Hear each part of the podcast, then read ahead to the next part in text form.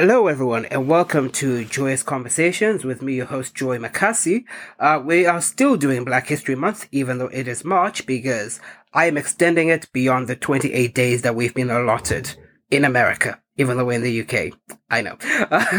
So, um, meandering aside, um, today I have a very special guest, uh, a friend of mine who I've known for quite some years through the TechFest community, and he's somebody who I look up to and I admire because he is just amazing, just as a musician and also as an entrepreneur and as a business person. And I'm really glad to have him on today. And our guest today is Ash Cook. Ash, how are you doing?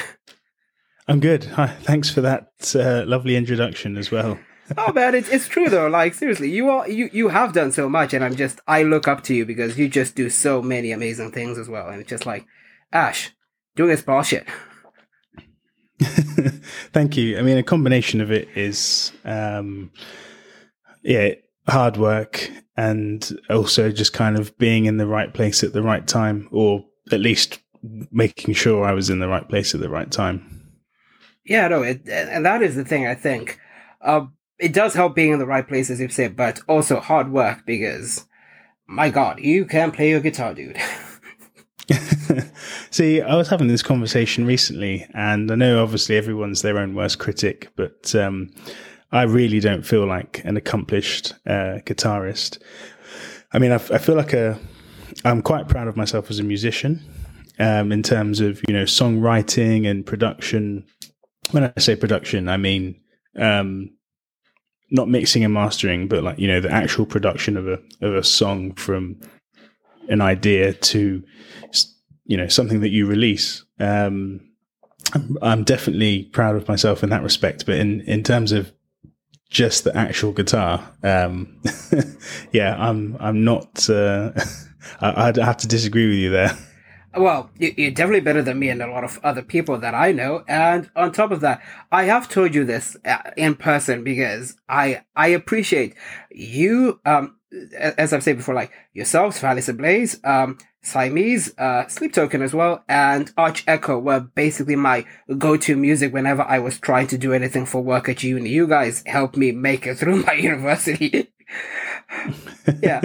So yeah. What uh, what Valis album was that? Um, would that have been? I need to check my Spotify because I just mainly listen to the songs and then I forget the albums, and now I feel bad for me admitting to that in front of your face. Busted. Yeah, I'm one of those. It's all right. People. It's okay. I was just, I was just curious as to what album or you know what songs did it really. Um. Well, it is. I'm just checking my Spotify right now. It is all from the same album. Uh, and Boundless. There we go. Ah, yeah, 2018. Yes. So um, that album, funnily enough, is actually a concept album um, about the sleep cycle. In short, you know, it's about what where your mind goes and what your brain does um, in those crucial hours. Really, I. How did you come up with that? um. Well, in typical prog wankery fashion, Tom and I were like, "Oh, we want to write a concept album," um, and we a couple of the songs share similar themes melodically um, and rhythmically, and Phil uh, was looking at different concepts to to sing about, and he's quite into, I guess, more abstract things, and um, he effectively came up with the idea of the sleep cycle. Um, and actually, the whole album, if you listen to it from start to finish, um, loops quite well. Um, lyrically, as well, from a vocal standpoint, and, and, melodically, from a vocal standpoint, some of the lines are repeated um, throughout certain songs. So it's, I guess, in essence, it's quite similar to uh, P2 or um, Juggernaut, where you know, you hear you hear bits and bobs, and then later on in the album, you're like, "Hang on, is this the same song? Oh no, it's a different song." But the chord sequence underneath is slightly different, or yeah. you know, it, the song could be in a different key, but you know, Phil has, and then Phil could be doing the the, uh, the repeated vocals in in a harmony compared to the previous version. And uh, yeah, it was a bit bold of us to release a concept album as our first full album. You see, but uh, yeah. oh, sorry. No, I was about to say, you say Uh. that it's a bit bold, but I say shoot for the stars, man. Yeah. yeah, I mean, it just from a marketing standpoint, it just made it difficult to pick singles and also to play live. Um, a lot of the songs flow into the next song. Oh yeah. I can see that being an issue. So when you're playing, you know, lower level shows and opening slots, and you've got 30 minutes, and you know, average song length is five and a half to six minutes, you kind of can't do three or four set piece. You know, you kind of have to pick and choose older things, some songs from the album, maybe new things you're working on. So it was a bit problematic from that perspective. Oh well, uh, I I get you there, and um, it it does. Co- now, you're making me think about other bands who have concept albums and how they've managed to work that through because that, that's something that I never think about till now. I'm like, yeah, no, that that does make it trickier to just market it and try to play it at a gig. Yeah, I mean, we never wanted to go like full Dream Theater, but um, especially because actually at the time of Boundless, there are only two members of the band, and that was myself included, that actually liked Dream Theater. um, but uh, we found it kind of. Um, we found ourselves saying, "Do you know what? If this album does well, if we do well, we'd love to revisit this in five, ten years' time, play it in full." get all the guests on because there's guest solo from Sithu Aye, guest solo from uh, Reese Forward from Mask of Judas, Yeah. and there's uh, guest vocals from Drusif as well. Yeah. So you know we we've got an idea in our head for like a, a huge boundless in full evening. Maybe a couple of other tracks as well from the EP and other albums and, and guests and things like that. That sounds sweet. I'm looking forward to that when that comes out. that that won't be for a few years yet. We're um, we uh, we properly ran ourselves into the ground in uh, 2019. Um, a couple of us were having some personal issues and things as well, and we just finished a tour and felt extremely deflated, even though we did um, quite well off the back of it. Um, so it's, it's been nice to kind of you know focus on on ourselves for a bit. But yeah, that's that's definitely something we want to pick up in a couple of years' time. No, that's fine. I mean, take times, guys. And I think that's one of the things that is not fully spoken about um, to the outside world who are not involved in music. How it can be quite draining. Just tour looks like a fun thing, but when you think about it, like logically, it's like, oh yeah, no, that sounds painful. yeah, um, I don't know. I'm a pretty nervous passenger, so I I subject myself to the majority of the driving. Plus, um, some of the some of the other members of the band are just terrible drivers, so it just makes sense. Um, also, I can function quite well for quite a long period um, with with poor sleep. So, um, you know, I don't mind being the first one up or, or driving tired. You know, driving tired wakes me up. I get you there. Yeah, yeah. I mean, I've had kind of my quasi tour experiences. Like um, my only time that I've been to Europe last, I ended up well uh, sleeping in Simon Garrett's van. That was interesting.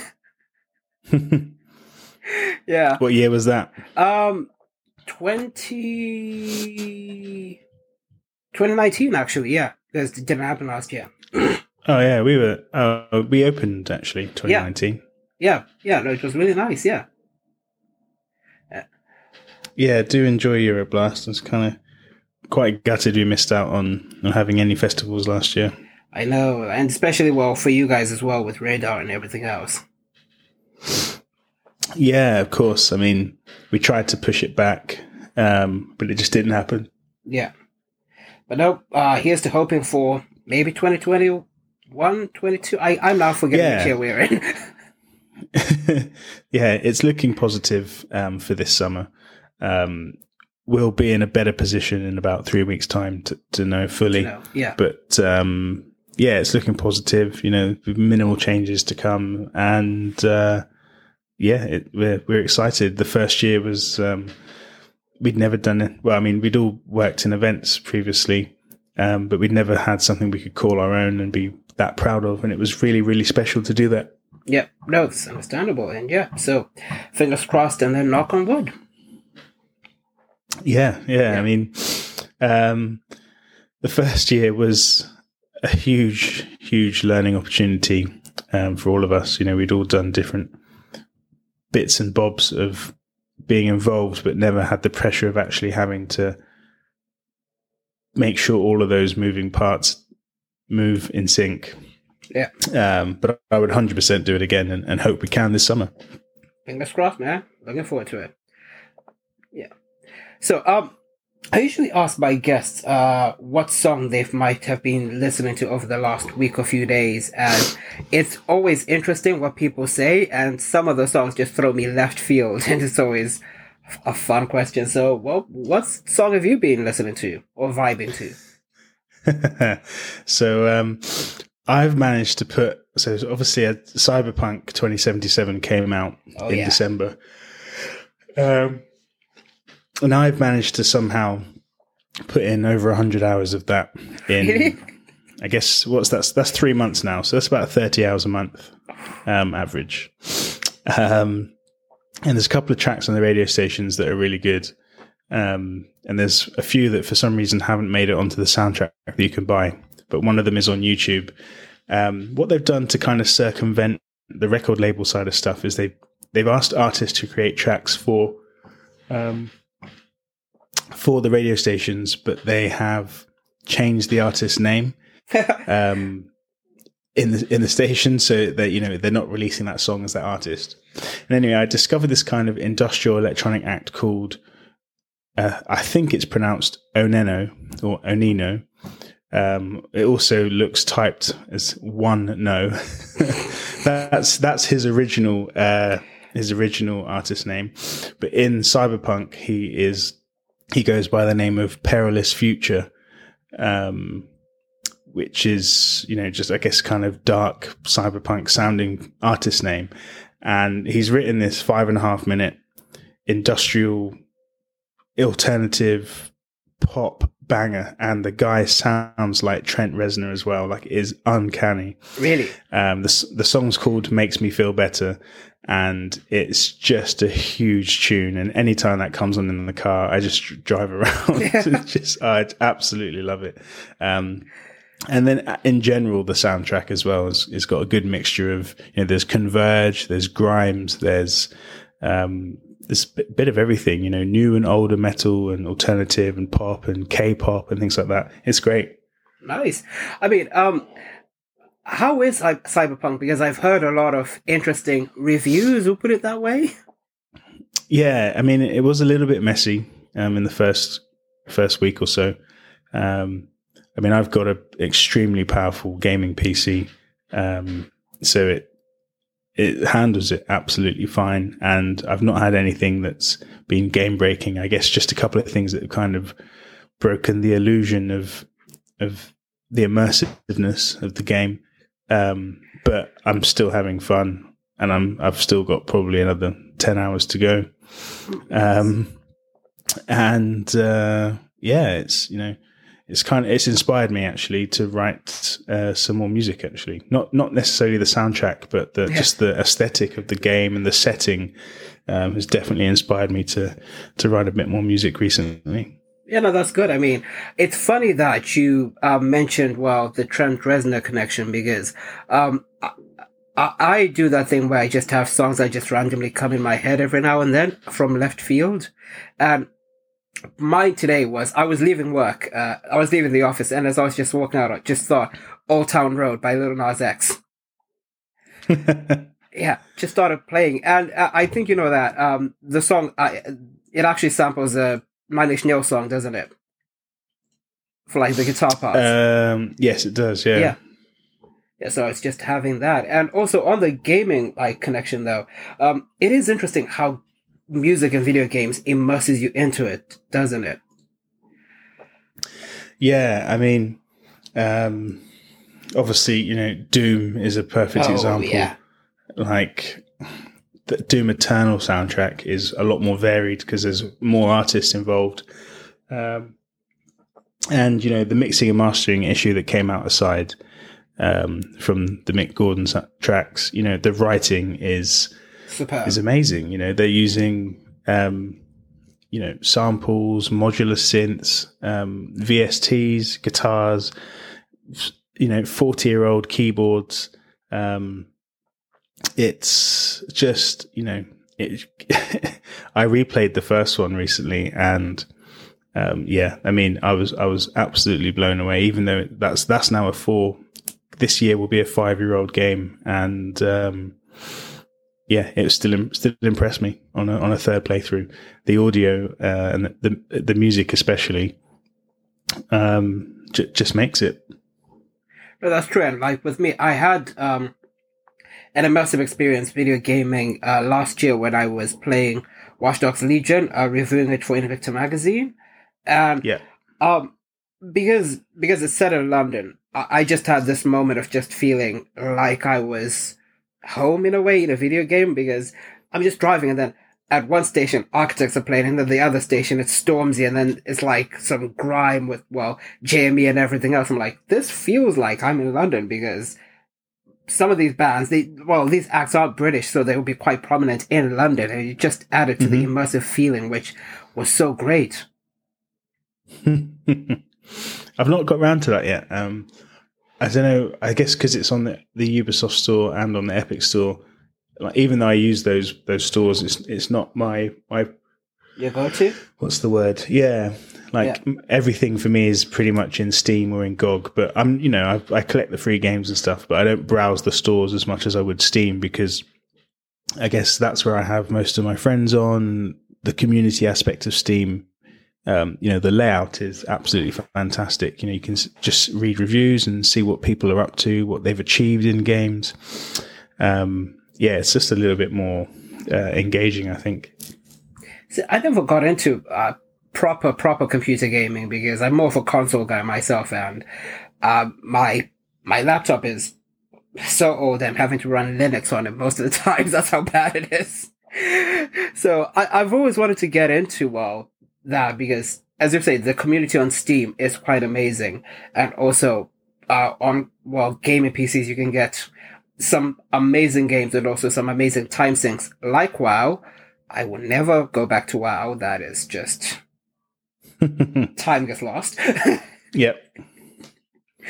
Yeah, it's an uh, it's an expensive it is an expensive endeavor. Probably, um, if you're a musician, it's probably the second most expensive thing to being a musician. Um, just you know, new things coming out every year or eighteen months or so. Yeah. Not that you have to upgrade, but um, it's advisable. You know, yeah. I mean, get, game companies are um, looking to push limits, um, so you need the hardware to do that sometimes.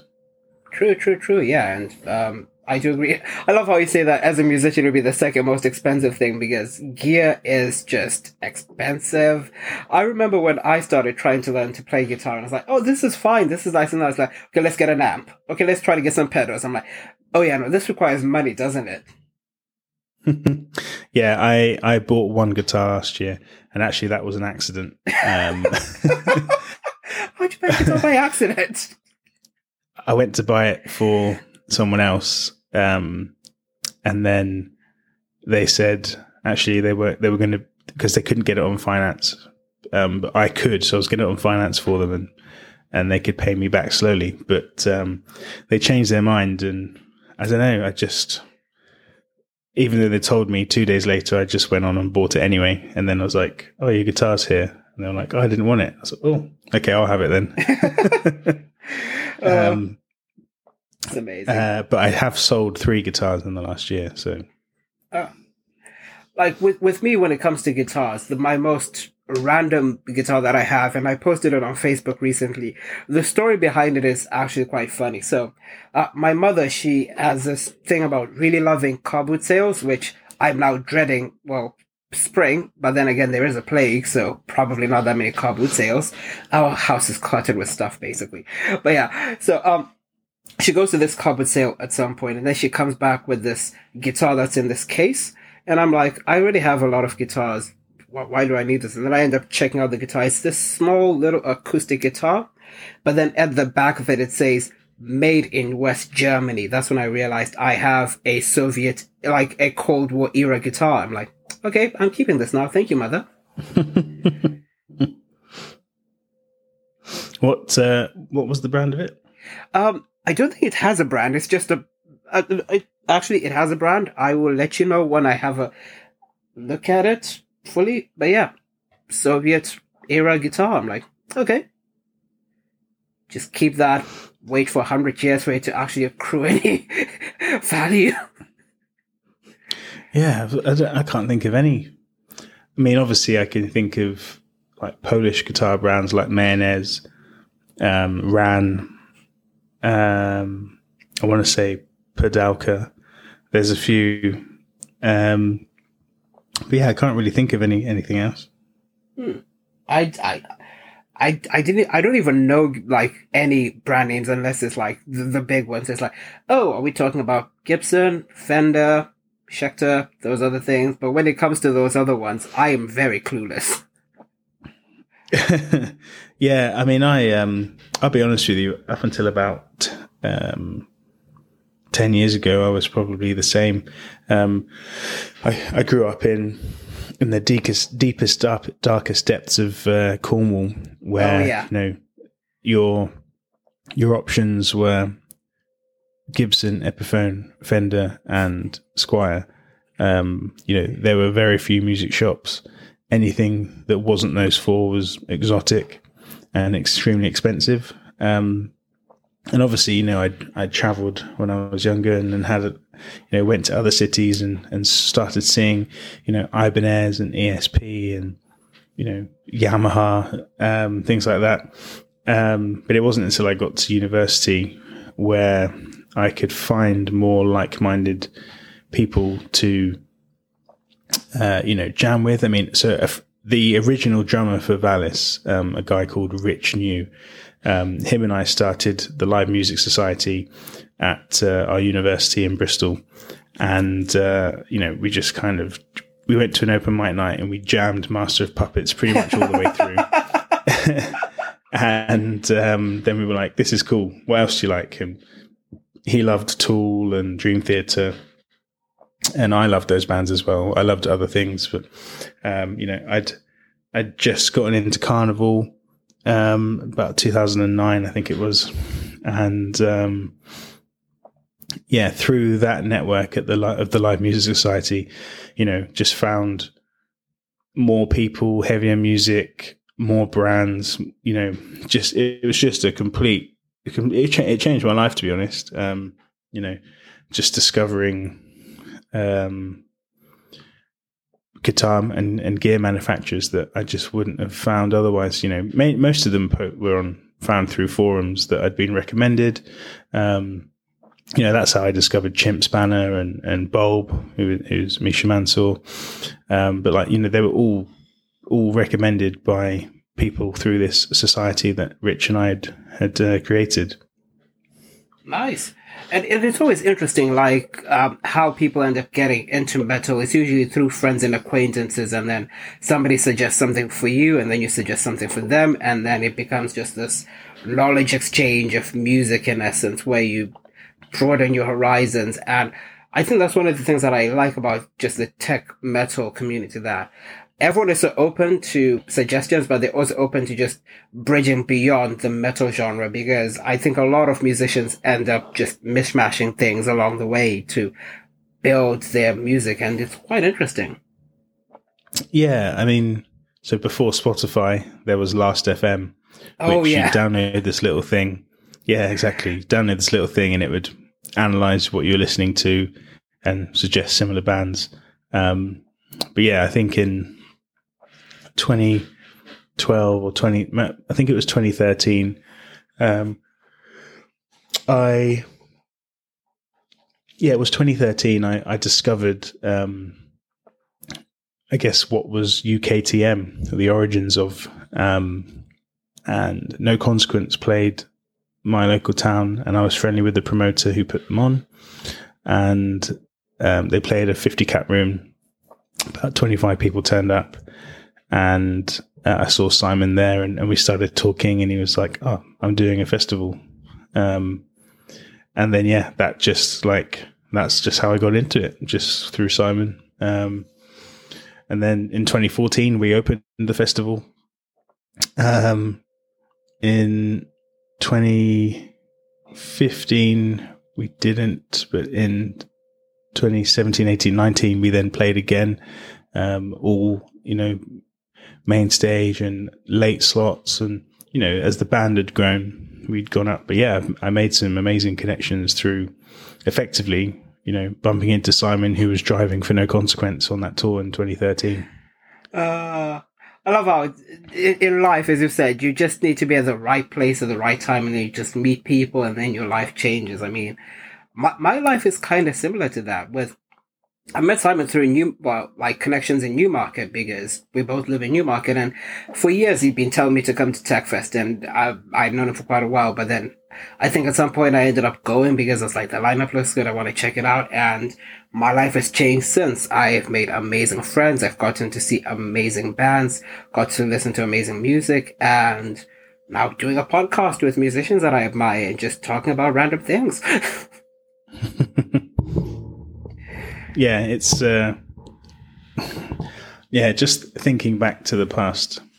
You know, all the the major musical experiences I've had have have been through, um, yeah, through connections. Obviously, there's been a lot through hard work as well, and and not to mention money. But uh, yeah, the majority of them have been connections. True, true, and be- because it's such a um because it's such a tight knit group, you end up networking quite easily because everyone kind of knows each other. And I, I mean, I can also imagine, especially at a place like Cornwall, there's not that big a tech scene, so you end up knowing everyone there, wouldn't you? Yeah, I mean, um, the the metal scene in in Cornwall when I was kind of, uh, I would have been 14, I guess, when 13, 14, when I really started getting into that. Um, up until I left there for uni at 18, you know, that um, we had SikTh come and play once, I think. Outside of that, there are no bands from that I listen to now that I can remember coming down. Um, you know, even smaller bands or, you know, bands of that time, sorry, um, just, you know, th- there just wasn't the venues. Um, and also everything's quite far away. And actually, in comparison to when you live in a city, it's actually not that far away. But when public transport isn't great, um, or isn't reliable and things like that, you know, a 20 mile trip to go to see a band becomes a big ordeal um, yeah. in, in your youth. And uh, yeah, it's, uh, it wasn't until I'd left Cornwall that I was able to discover through you know through things like Facebook um, taking off, um, and then you know making again connections with, with, through the Live Music Society and through promoters, and eventually becoming a promoter. Um, you know, it wasn't until I'd I'd gotten out of Cornwall for a few years that I was able to, to learn more about its, um, you know, its local scene and obviously try and help some of those bands. There were there were quite a few Cornish bands that I had tried to to give slots on, on Bristol shows and try and sling them 30, 40, 50 quid, um, you know, to, to cover their fuel because it's a 360 mile round trip. Um, and, uh, yeah, it's, you know, they're, they're so grateful, because um, there's, you know, no one wants to take a band on from Cornwall because, um, you know, there's there's not a scene there, so that and it's too far to, you know, it's not like from a city that you might travel to, uh, and it's yeah, it's it was it was quite cool to do. Um, obviously, lost some money on some shows as well, um, but yeah, I, I, mean, I've got no idea what the scene is like now because um, I guess my last three or four roles uh, professionally have been in the industry and have been more um, arena level focused rather than uh, you know pub and and and actual venues. Yeah. So um, I'm I'm definitely out of touch with uh, with most scenes. I'd probably even say maybe even the Bristol scene, as obviously there there hasn't been anything going on Um, I don't really know who's cropped up in the last year.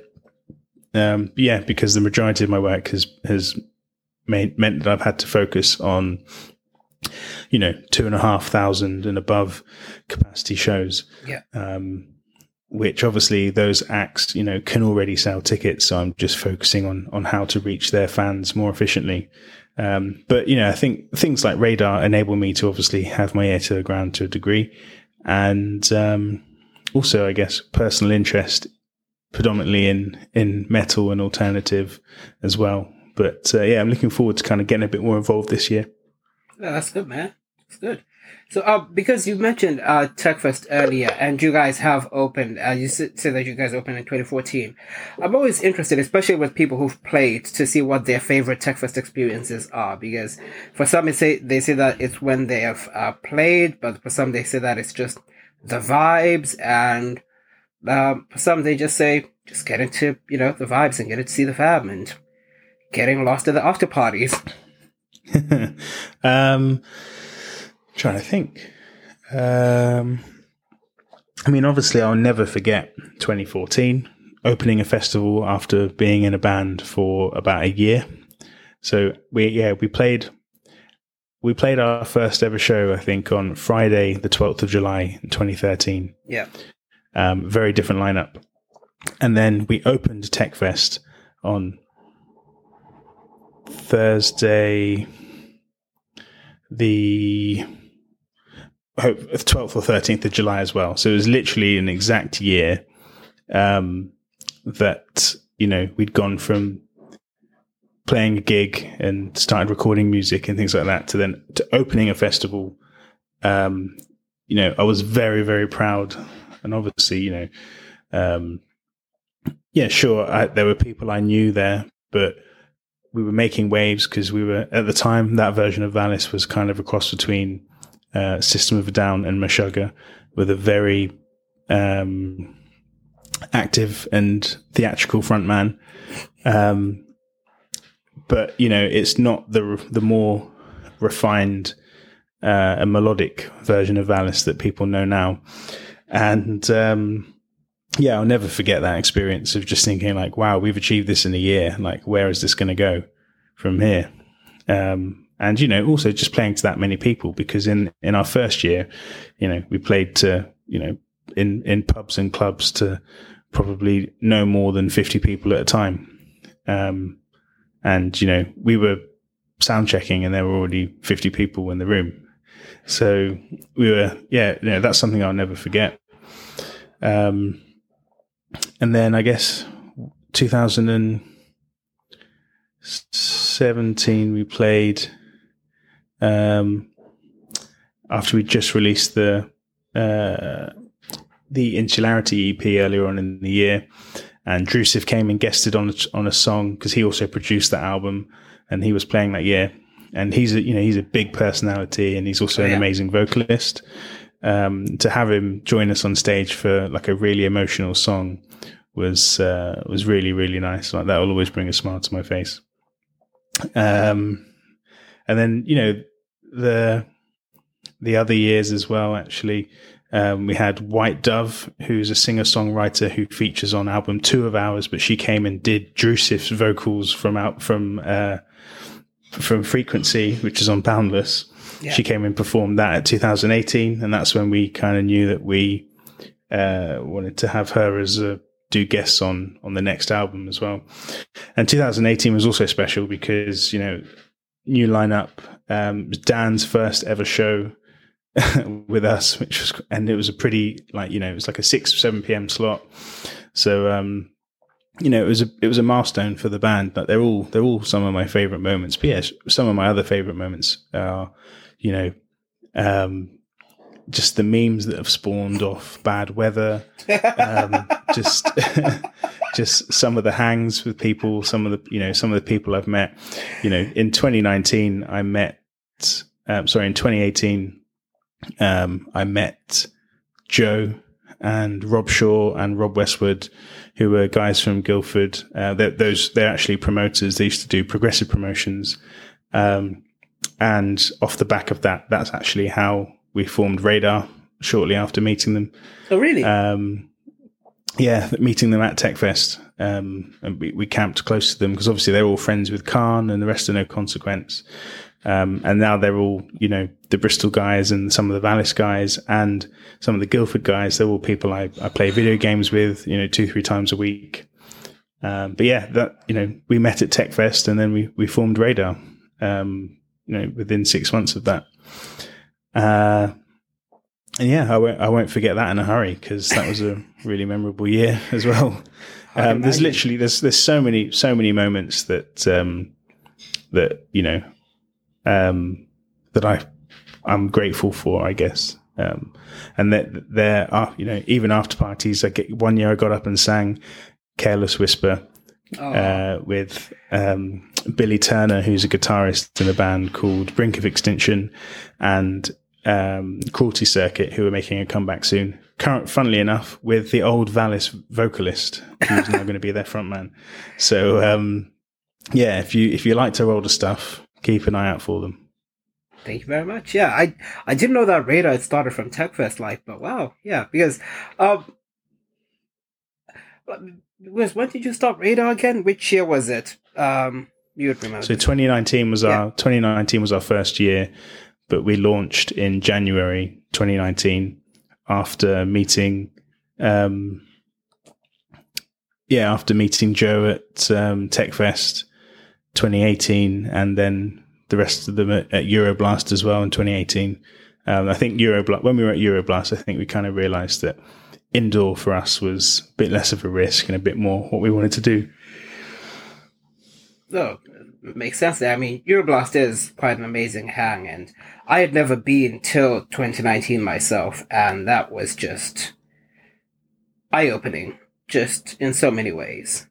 It, I mean, it, it, was just great, and I, I, I really had a good time, and I look forward to also attending Radar. I wasn't able to make it well in 2019. I was finishing my master's, well, kind of finishing. That's a long story that I'll get into with my family at some point. There's a reason I've not graduated yet, guys. But yeah, so, um, but no, because the lineup looks amazing. Like, who were you supposed to have last year? Uh, we're actually just carrying over last year's lineup to Oh. this year. So, so uh, Dirty Loops are headlining. Yeah. I don't know if you know them. Yeah, I, I know them. Yeah, Uh, Sleep Token, Haken. yeah. Um, yeah, we're just going for for prog. You know, Arctangent have got the the the mathy vibes and alternative yeah. vibes, I guess. And uh, you know, TechFest has the heavier side of things. Yep. Um, and yeah, you know, I think uh, uh, we're we're somewhere in the middle. Um, you know, obviously we will we will have a couple of bands that branch into both of those those areas, but uh, there's no reason why you couldn't come to um, all three events over the summer True. and be perfectly you know happy with all aspects of um, of of technical music. Technical wizardry, technical wizardry. I mean, at least like with TechFest, uh, I'm not gonna. I was about to say at least with TechFest and Octan, uh, at least with TechFest and Radar, it doesn't rain so much, but that feels like a low blow to Arctangent. It's a lovely place. It's just the weather. Yeah, I went in 2019 and um, I didn't wear wellies. I wore Ooh. hiking boots, and even then it was unbelievable. And also because it's actually the site's about uh, three four miles from my house. Oh, Um, I I was a bit naughty and I I drove there every day instead, um, just because the weather was so bad. And um, I had a, at the time I had a four by four, and that actually like a proper four by four, and that Yeah. actually struggled to get out of the car park. dear God. Like, there was a night where it was so bad that I think the rain almost demolished Helen's tent because I was camped next to her. Because the rain there is just merciless. It's a lovely scenic place. Bristol has some of the most amazing scenery that I've ever seen, but just the weather, that was my only concern. Like, weather gods, please be nice to us next time. yeah, it was. Uh, it definitely, you know, especially because we did radar two weeks before as well. It definitely kind of made me very thankful. I totally understand that. Um, while we're on the topic of festivals, though, um, I'm waiting to see which festival ends up um, helping me uh, by bringing one of my favorite. What am I about to say? I was about to say who can bring one of my favorite acts, Zeal & Ardor, to the UK. I'm like, wait, Zeal & Ardor were there 2019 at Arctangent. I saw them, but it was because it was raining. I didn't see them fully. Yeah, I think I missed them as well. Everyone was trying to get in, and it just wasn't room. Or I think I was just so put off. I I went somewhere else. I can't quite remember. Um, they're actually a band I only, even though they were at that festival, I've only recently given them a proper go. Um, and sometimes I'm a bit silly, and when I see fifty people in my feed sharing the same the same band, I uh, sometimes get put off by checking that out there and then. So um, yeah, kind of.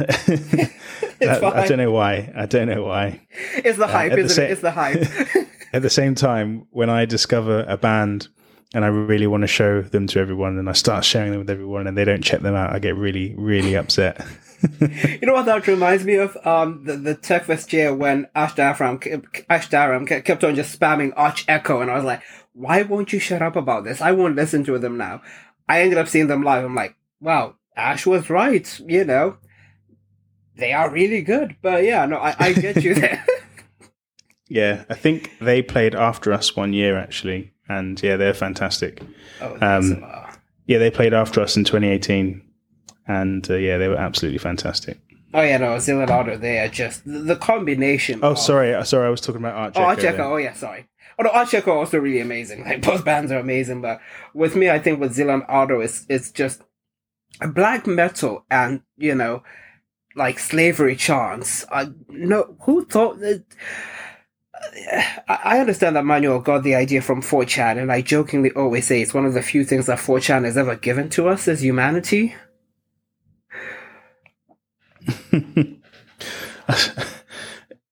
yeah, uh, it does. It shouldn't work, but it does. Yeah. Um, yeah, I'm. I'm looking forward to experiencing it live. Oh no, same. It because they were supposed to play at Euroblast, weren't they, last year? But again, life happened, which is unfortunate, but such is the way. Um, yeah, so I have a really interesting question that I've wanted to ask you, and I've been asking everyone as it's Black History Month. Uh, we're going to talk a bit about race. Uh, so, what was it like growing in Cornwall? Um, being black because I, I I don't think there are that many black people in Cornwall. No, no. Um, for the majority of my secondary school, um, my sisters and I were the only people of color in the school. And wow. then actually, no, there was there was there was um, uh, there was an Asian. Actually, there was an Asian guy. Um, but yeah, my sisters and I were the only black people um, in our secondary school. Um, in the area, I think there were four secondary schools in the in a ten mile radius with about eight hundred to thousand students each, and they also only had uh, one, you know, black family attend the school. And uh, yeah, it was it was tough. Um, it was, uh, you know looking back, obviously, it was it's most of it is ignorance. Um, you know, people don't know any better, and they've had values and uh, teachings passed down. And obviously, yeah. you know, you know, no one's born racist. Um, but you know, uh, for me, it, it's a it's a weird one because you know the the words and things that were you know said and done to me didn't you know keep me up at night didn't actually upset me yeah. um, it's it's the intention behind them using that they think using this word will upset me and then that's when i had an issue um, and uh, yeah you know my my father um, he enrolled myself and my two sisters um, in a local karate dojo. And uh, by the time we were 15, 16, we were black belts. Um, but it definitely made school a lot easier. Um, because obviously there's, you know, this isn't the right way to go about things. But when someone says something racist to you, you can't really say anything back. But um, you know, you, you just give them a good old punch in the face, and you just, you know, it, it usually it usually stops the issue. Usually stops the issue. Oh, that, Um, I mean, that's true. I'm not going to deny that.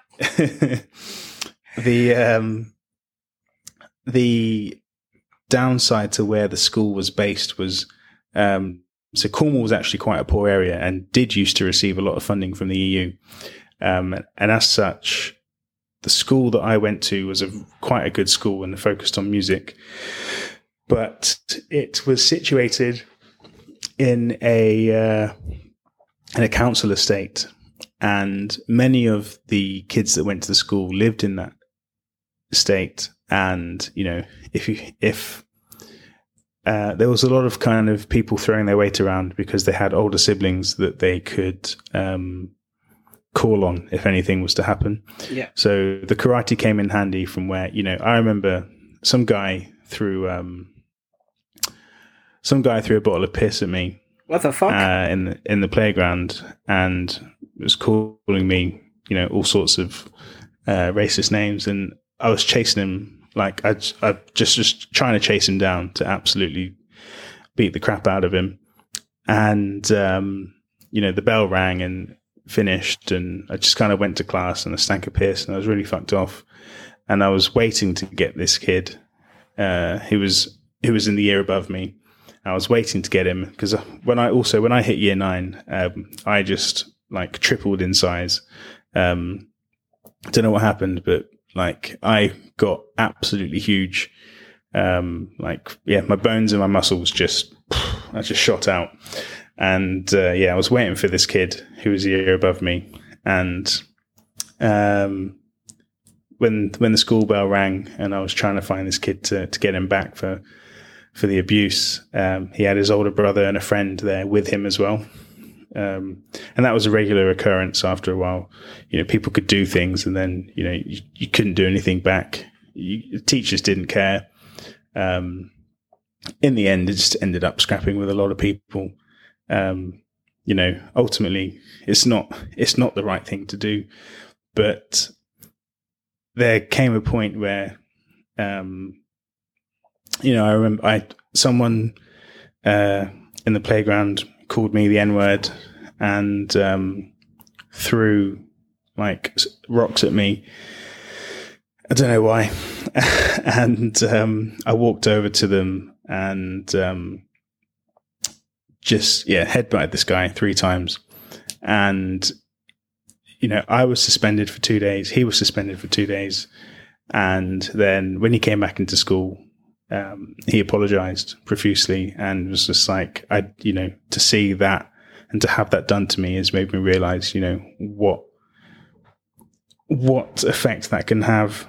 Um, because I wasn't particularly aggressive. It was more just kind of like self defense or preemptive. You know, no, not even preemptive. It's just it's just retaliation. You know, there's nothing you can say to people who Wish who uh, who th- yeah, there's nothing you can say to to get back at them, and, and if teachers don't care, like it was just, you know, I'm uh, I'm not proud. I'm not proud of myself. Um, in some respects, you know, I've, I've got scars on my knuckles and, and hands that remind me of these these things every day. Um, and yeah, it was it was tough. And luckily, you know, when I got to 16 and went to college, I went to a college um, about 25 miles away, and um, it was a, it was in a in Cornwall's only technically city, which is Truro, which is you know I don't know about maybe a sixth of the size of Bristol or something. Um, and most of the kids that went there, you know, went to private schools or went to schools in northern areas of Cornwall where, um, you know, it wasn't as backwards and wasn't as ignorant. And at college, yeah, I had an amazing time because uh, there were more people of color there. There were more people who were educated. There were more people who um, just, you know, just weren't ignorant and just weren't racist. Um, and that was a lot easier. Um, however, you know, coming back to where my parents live, um, and then doing things, you know, in the evening, you'd kind of, my sisters and I, because my sisters were under the same, were subjected to the same abuse and ultimately re- reacted the same way as I did. Um, and also, when people start to cotton on that you know martial art, you get a lot of people who want to um, swear up. You know, yeah, exactly that.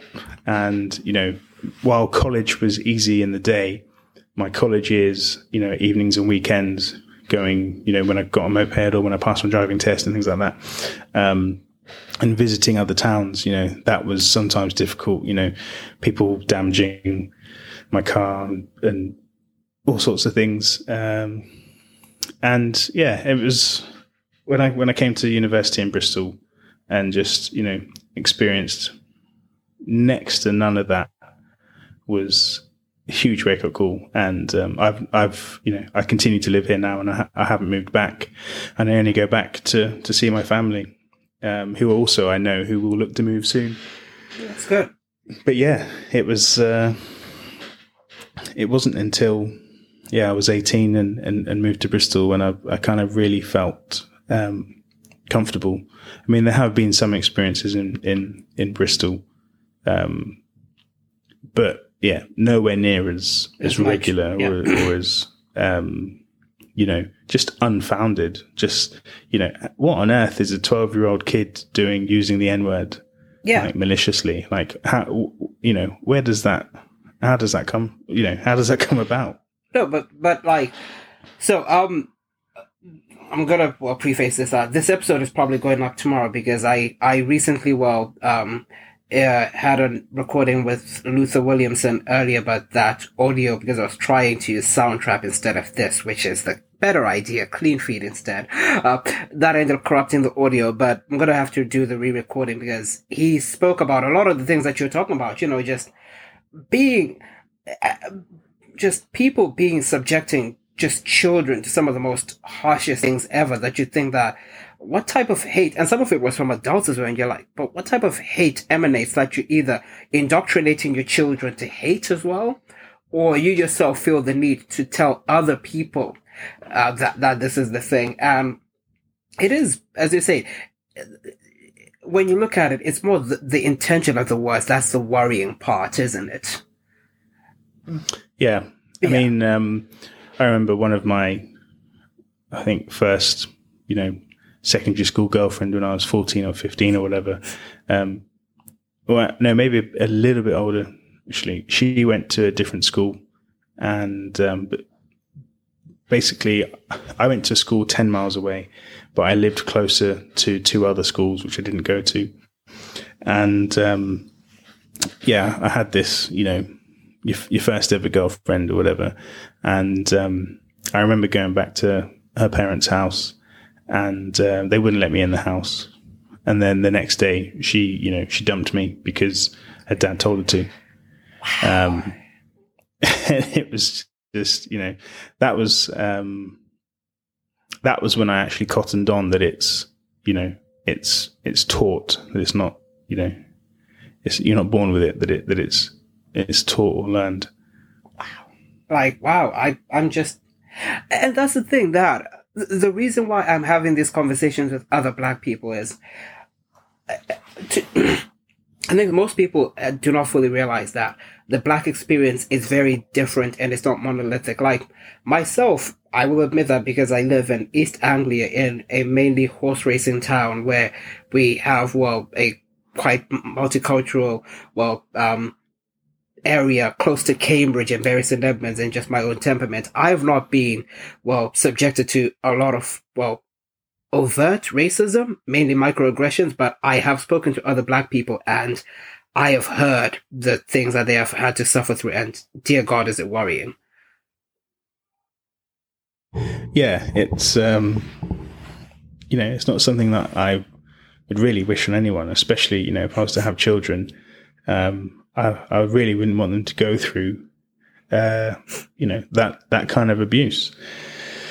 Um, and in cities, you you don't get it as much Yeah. because obviously um, it's just more it's more variety of culture, and you know there's there's higher level of say mixed couples. You know, there's you're, you're more likely to live next to someone, so any concerns you might have, um, you know, are um, what's the word? You know, it's just it's not there because you've you've befriended someone. You know, you've got you've anything you might have been passed down from um, any any relatives. Um, you know, you've got more of an opportunity to dispel those those myths and those views. Um, living in the city, um, yeah, and I I just wouldn't go back to um, to a rural area really. No, that that's understandable there, and yeah, no, I I get it because, um, as you've said, also it it's at certain times it is just ignorance because, um, I always like bringing up this example about when I first started living here. Somebody ended up asking me if I lived in mud huts in Zimbabwe because, again, the Western portrayal of Africa is that it's a poor continent where most people do not have houses. Uh, but yeah, so it, in cities, you don't end up having that happen that much. And then you can also sit down with people and try to educate them, and then they won't end up reacting in such a negative way. Although uh, things just seem like they're in a bit of a flux, especially with well, what happened recently with the Harry and Meghan um, two part. Is it a two parter? I'm not so sure. I haven't seen the thing, but yeah, it seems like we're making progress. But sometimes, though we make progress, it kind of walks back a bit. Yeah, I mean, um, yeah, I mean, from a professional perspective, I've never felt like a diversity hire or anything like that. Um, day to day, um, I don't see that much of it in my feed. Um, also, though, sometimes I don't really just trying to think how to word this. Sometimes I don't really have the energy to um, try and change people's minds. Try and you know, some people sometimes people don't want their mind changed either. Yeah. Um, so, but yeah, I don't see a lot of stuff online really. You know, like the whole Harry and Meghan thing. Um, I see newspapers obviously trashing them, trashing her, um, but I don't actually see anyone actually trashing her. I just see the newspapers trashing her. Um, but obviously, you know, with social media, I only follow certain people, and I'm only friends with certain people, so I only I'm only subjected to you know my echo, yeah, Yeah. my my echo chamber of, of perspective. Yeah. Um, you know, there are people like Liam Hesselwood who have got the time and the energy to call people out, and I do definitely commend him on that. I I applaud Liam on that one as well because I think I'm like you. It's like the energy is just. I wish I had it, and Liam is just a hero because he is keeping on the fight. I'm like, I might bake him a cake at some point just for that because man's doing the Lord's work, and it's like seriously, that's the thing. And sorry to interject though, but I wanted to to just add us to what you're saying that I think for, for Black people it's a bit of a tricky one because we've gone through so much at certain points you just end up feeling like I don't know if I still have the bandwidth. I remember once when George, when everything started happening in America with the George Floyd thing, a friend of mine uh, ended up sending me a video by the Hodge brothers uh, that was dispelling BLM, and I ended up responding to my friend with a two-page essay with sources dis- just destroying that video. And so after that, I'm like, it depends on the times. I might have energy sometimes, but sometimes I will let some people carry on the fight and we will just, you know, be here to help. Yeah, I think. Um, yeah, uh, I mean, there's there's so much I could I could I could go over this about. Just trying to just trying to pick a point. The right words and the right starting point. Yeah, yeah. I mean, part of me, you know, in a very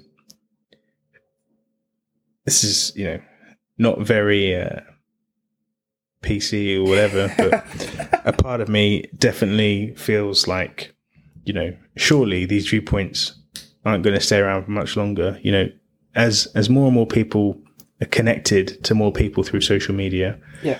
they're going to be, you know, they're going to have connections with people of color, and they're going to, you know, they're going to have their views challenged, and if they post them online, they're going to hopefully, you know, have their mind changed and, and be educated on on certain things.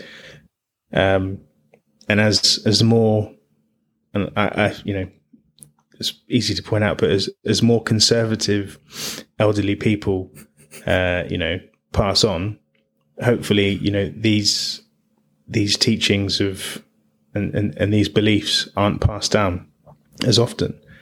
Um, you know that that there's got to be like a, a it's gonna it's got to get easier soon, right? You know, as soon as everyone who who was born in the the 50s and 60s starts to pass, um, you know that that's got to you haven't got people making these kind of comments and and reinforcing these views. Uh, you know, when you go, people talk about going down and seeing their racist family at Christmas, or like you know, ten, 10 more Christmases times, like you're not going to have to see him.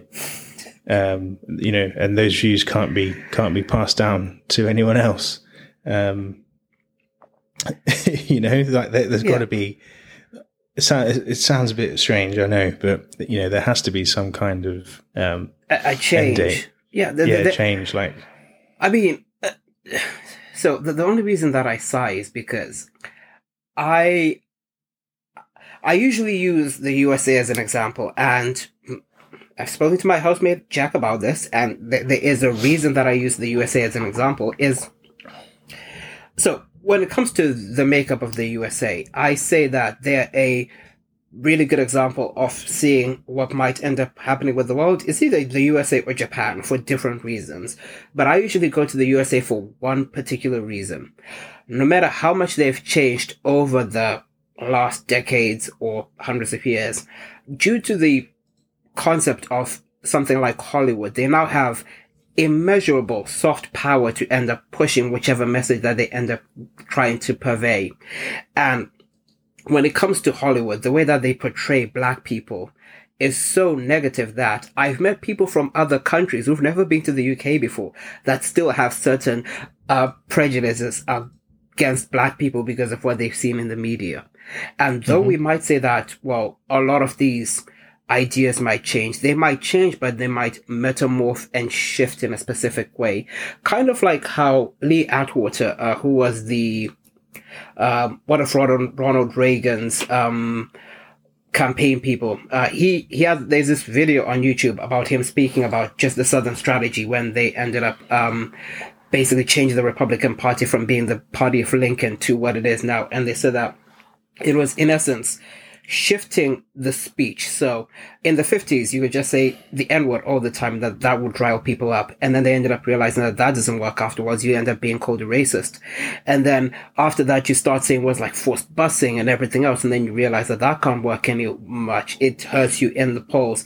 And then at a certain point, the speech becomes so obfuscated through wording like, you know, taxes and everything else like that and low income housing that you're still addressing the main thing that you're aiming for, but being as subtle as possible.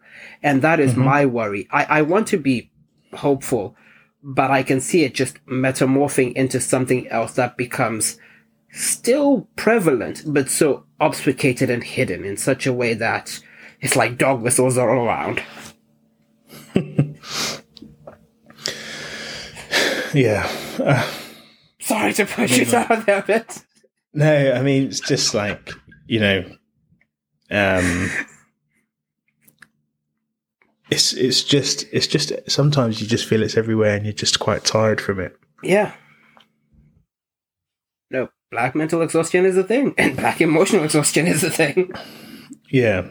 And, you know, like I've, I've, you know, I've had, um, I don't, I don't even know where to start, you know. um, there, there's been things where like I've, I've had cars that, you know, I'm, I'm quite partial to a nice car, and um, I've I've taken it to a garage for its service or whatever. Yeah. I've taken a friend with me, Yeah. and the um, you know, the staff will automatically approach my friend because they're white. um, you know, and it's uh, yeah, things like that. We're like, oh, okay, yeah, I forget this is still a thing. Um, Yep.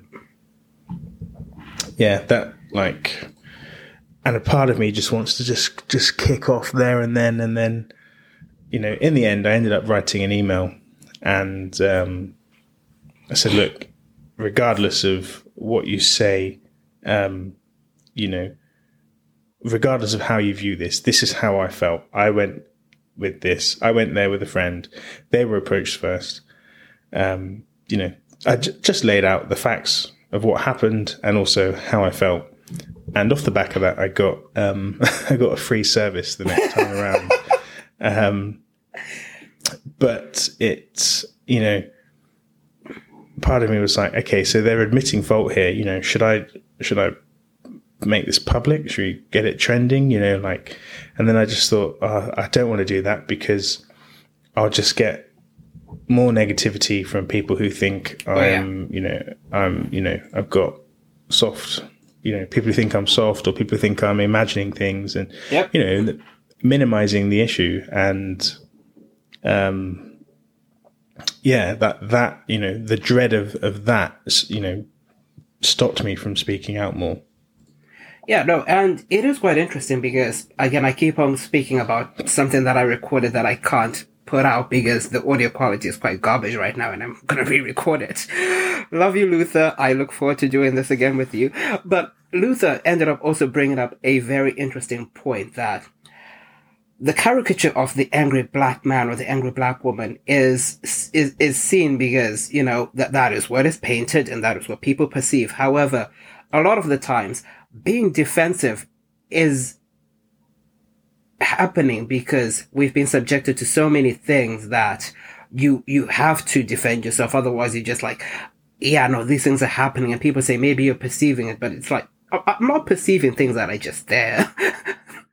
just Yeah. because you can't see them does not. Yeah, and that's the thing. Like even when you say that, I'm just realizing myself that I have had times when I'm with like my uh, co-workers and I'm the one who's actually in charge of like the project, and then somebody defers to them before they defer to me, and I'm like, it's not really how it's working here, guys. But it's that implicitness that people do not end up noticing. And it, it is worrying when you end up realizing that that is happening. Or um, one that I had a while ago, which is uh, an even weirder one, less from a black perspective, but more from an immigrant perspective, is that um, for most immigrants who are listening to, up to this, uh, they can probably relate there comes a time when you end up realizing that you're speaking in English to someone who speaks the same language as you do, mainly because you're afraid that if you speak in your own home language, somebody might say something to you and just tell you to go home. hmm Yeah. Yep. I mean, um, yeah, I've I am terrible with languages. My my mum, and my sisters can speak quite a few, um, but you know, I was, born here. Um, I can only speak English, Yeah. and I just uh, you know, I guess the question that I get asked a lot is when people say, oh, "Where are you from?" Oh dear God. and oh dear God. and you know, I say, "Well, I was I was born in London." But, you know, what what they really mean is, "Why are you black?" oh dear As God. in, you know, you know, what what what's your heritage, or, or where where are you, you know, where are you born here? Um, and I, you know, I mainly get that from. Um, funnily enough, I used to get that from um, a lot of people, I guess, over forty. Um, yeah, it was it's over forty. Just you know, where are you from, or what what's your heritage? Why does it matter? Why, why does it matter? Yeah, like seriously, why, why does it matter? With, with me, one of the best ones though, um, about that is where you from? For me, I, I have way too much fun with that. It's like, could say Zimbabwe, I could say Newmarket. Have fun figuring it out. But, um, with me, and uh, I has this ever happened to you that, um, Ooh, ooh, I have two now. I have two. Uh, these are two things that have happened to me beforehand. So, uh, one of them is somebody is, there was this guy who was bashing immigrants, um, in front of myself and Omar, my friend, who is, well, a second, well, second generation Palestinian immigrant here in the UK and he's actually lived in Palestine. It's like, just, just because we sound British does not mean that, you know, we, we're not really immigrants or we, we don't understand that. But the best one though is, um, people who feel it, it, that it's okay for them to challenge your blackness when they're not even black themselves. That one always gets me. Can, you give me an example? I have two. um, one of them is people who usually end up saying, "Oh, you're a bit like an Oreo, you know, uh, black on the outside, white on the inside." Funny yeah. guys, that that is original. But the best one was uh, when somebody, um, a fr- one friend of mine was rapping Eminem, and then somebody ended up saying, "Oh, she's more black than you," and I'm just thinking, yes, tell the African who grew up in Africa, somebody who is, tell them that somebody who is white is more black than them. Yeah, I um See, so I'm I'm not a huge fan of hip hop. Um, it just doesn't do anything for me on a, you know, on a chemical level in the yeah. brain. Um, I totally understand issues and things that are discussed, um, or that are, you know that are talked about. Um, I can appreciate production, but you know, I'm not passionate about it like I am, say, with with heavier music like metal and things like that. Yeah, and. Uh, you know, I've had people come up to me at the end of gigs saying like, "Oh, yeah, when when you stepped on stage, I wasn't expecting that." I'm like, Mother "What do you mean?" God. I, uh, you know, didn't mean anything by it. Just like saying, like, yeah, it was really cool to kind of see see you do that. I'm like, but why? Like, but, but, but, why? It's like, what are you trying um, to say? Did you want? Do you want me to help you get it out? yeah, it was. Uh, yeah, it's frustrating. Um, I mean, there hasn't been too much of it, but yeah, sometimes you know, um, I haven't really got it from other bands. It's it's been from um, when we've had younger fans and it's their parents, or we've had just just older fans. Really, ah. yeah, I've not had it from any bands. Um, one of the things we do though is we generally try to get a sound check in sound check in early. Um, yeah. Which means that people can't can't see can't you know hear us. They don't know what to expect. um, and then that really kind of when um, when we're doing line checks and stuff, you know, we'll just play something really really heavy, or we'll like do like a a cover of something like really kind of funky, just to completely you know play to um or like play to or play away from stereotypes. And then yeah when we play it kind of has a bit more of a like wow factor. This is in terms of like you know uh bands we're playing with and things like that um because obviously you know they're going to see eight strings and and double kick pedals and they're going to assume it's it's heavy but sometimes it is nice to kind of make people think it's going the opposite way. Yeah. If they've not checked us out. But yeah, like mainly older people have come up and been and have commented on the fact that I'm in the band. Really? Uh, like Mate, I remember this one time when I used to have dreadlocks, I was at download and then some random drunk person just came up to me. It's like, oh, you, you look like the guy from Skindred. And my friend was more offended that, than me for me. She's like, no, you, you don't look like that. And I think you, you get to the point where you're just numb to that kind of shit. You're like, it's it's not even inventive. Like, I, yeah, yeah, yeah. I mean, I, I get uh, Howard Jones from Killswitch Engage really? slash Light the Torch. I, yeah, and also get uh, Josh Travis from Gla- Glass Cloud slash Tony Danza, which you know is fair. They are big, bald black guys, um, but you know, within a circle of friends, um, you know, I don't mind it, but from unsolicited from from strangers, it's kind of like it's not a great starting point for a conversation that I look like, uh, you know, another uh, black musician that you know. Um, it just, you know, that's not You know, yeah. it's just not who I am. You know, I think there was one band actually we played with, and they were like, "Oh, we saw." Like when we were in the green room, and they were like, "Oh yeah, we saw you know we saw you on stage with a with an eight string, and we thought we were going to get some uh, some Glass Cloud kind of vibes, but instead we got Tesseract." And like, what what, like you know, I I don't look at you and think your band's going to sound like X, you know, just based off you pulling your guitar out the case. Um, you know, obviously I, I do my research and I check out all the bands we're playing with ahead of time. But, but yeah, it's, it's, uh, little things like that. Just, you just kind of like, bloody hell, guys. Just, just, you know, just use your brain. I mean, Ash, don't you know black people have to work to the aesthetic? You have to do that. I have to sound like Howard Jones when I sing. It's literally in the blueprint. Did you, did you not get the memo at the black meetings? I thought we, t- seriously. Yeah, it's. I mean, not having any gigs on this year, you know, I've just not experienced anything like that in music. Yeah.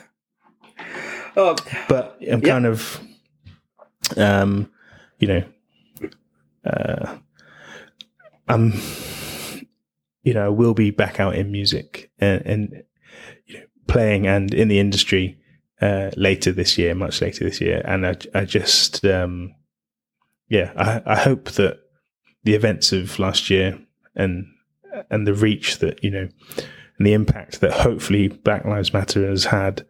Um, you know, I hope that changes things.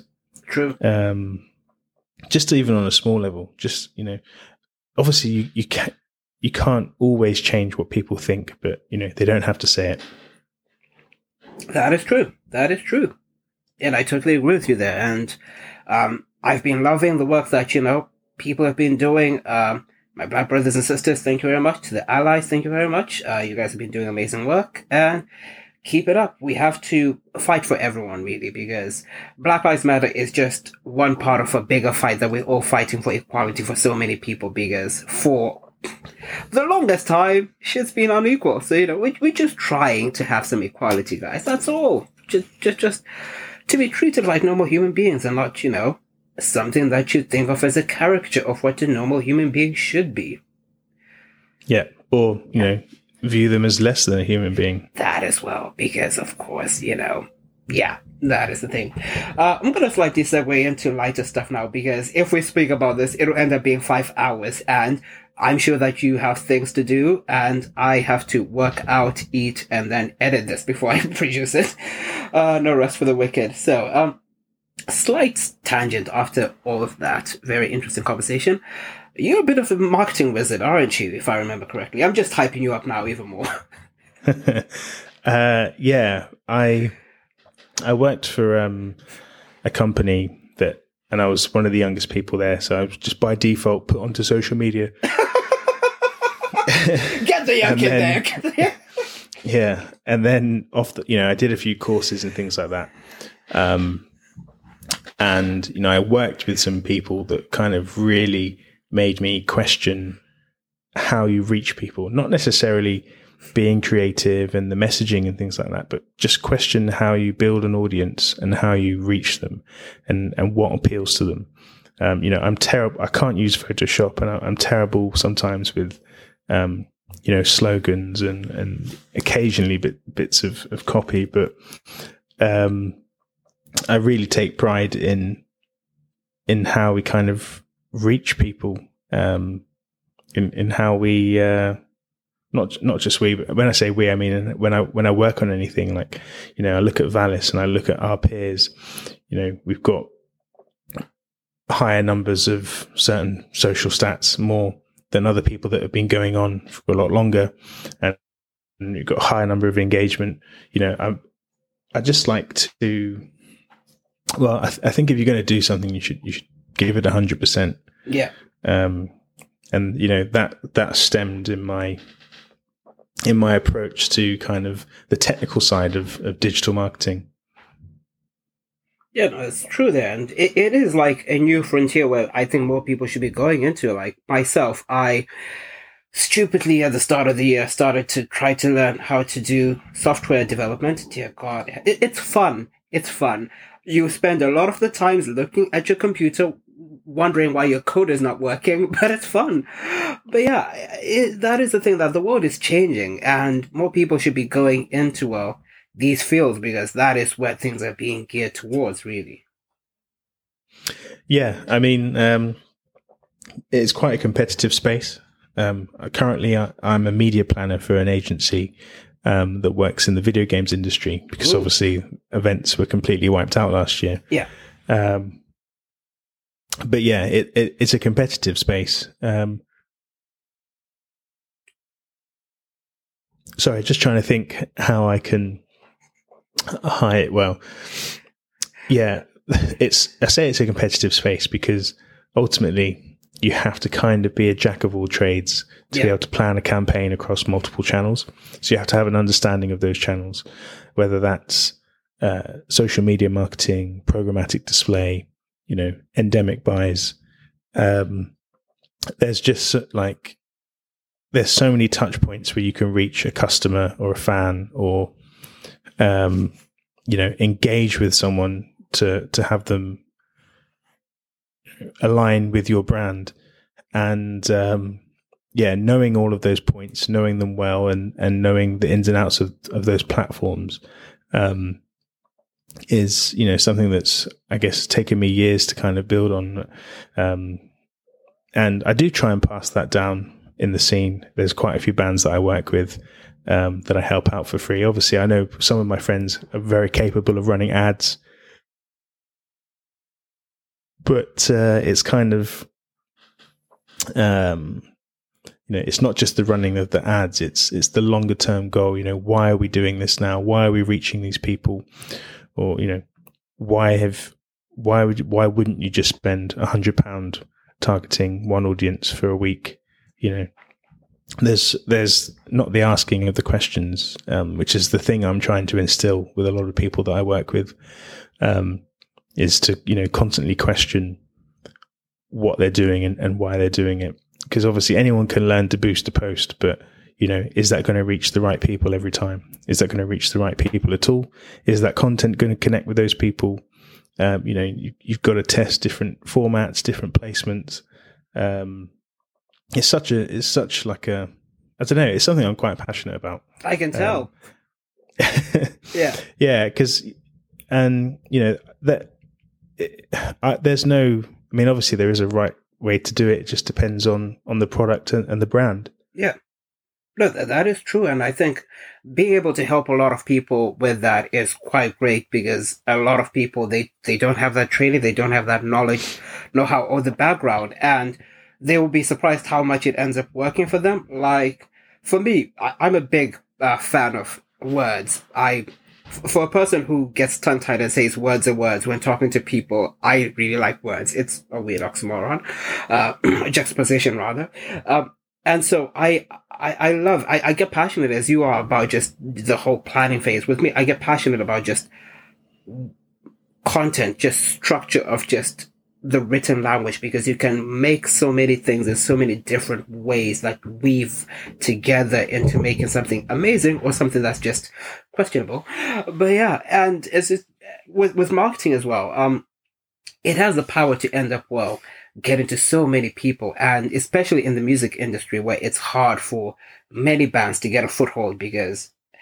Uh, I don't think music has been as competitive as it has been as as competitive now as it as it's ever been because so many people are making music right now and for people to get the help from you is it's amazing because they're able to shine.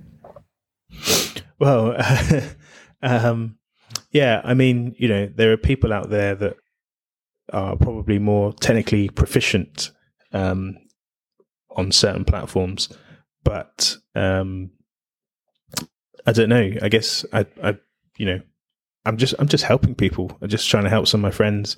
You know, there's some people I do do paid stuff with because it is quite time consuming. Yeah. But uh, you know, I kind of you know, a lot of the people I work with, I hopefully only want to work with them once on a campaign.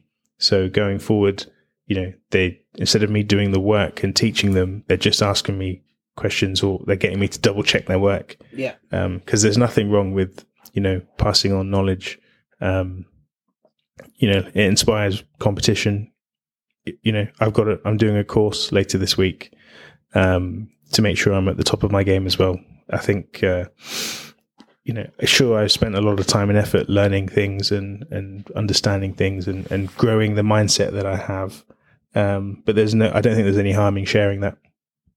True, true, true. Yeah, and and hey, I was about to say, t- teach a teach a person to to fish, and they'll be fed for the rest of their lives.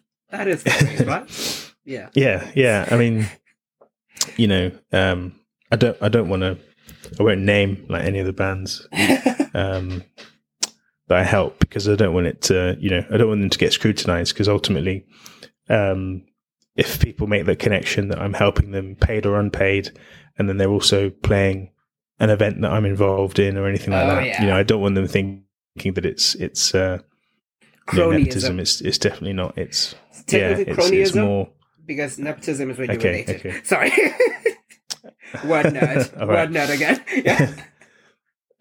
Um, but yeah, I don't want people thinking, you know, are they only playing that festival because they also pay him? Like that, that's not the that's not the case at all. Yeah. Um, I'm also very picky with who I work with. Um, obviously, you know, we'll help friends out, but outside of that, um, you know, I need to I need to be on board with the product, um, or with the music, or or with the the image.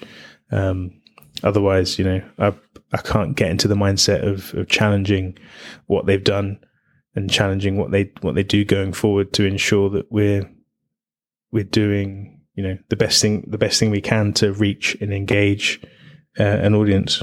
True, man. True, man. That is true.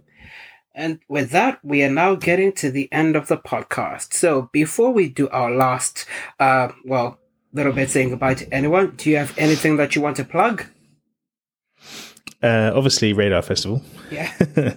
um, yeah, we'll have some updates on that quite soon. Yep. But uh, yeah, um, you know that's something that we built and super proud of, and I hope to see everyone there again and more people.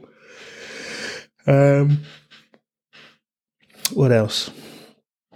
Um, so uh, I'm also working on a kind of secret musical project Ooh. um, not not like you know sleep token secret, but um, it's yeah, it's a new project, and we'll be having a couple of tracks coming out later this year. Um, it's a little bit different to Valis, and um, yeah, I'm I'm excited to kind of show that the image and the the the branding behind that. It's going to be something that we've, as a band, um, this new band, it's, it's not something that we've ever done before. Um, so it's, it's it's extremely scary for us uh, stepping into this realm. Um, it's still heavy, um, but yeah, songs a little bit shorter. okay. I'll just that's that's all I'm going to say for now. I mean, here I was hoping for funk jazz, but when you say this heavy, it's like, damn it, my funk jazz dreams are dashed. Is that even a genre, funk jazz?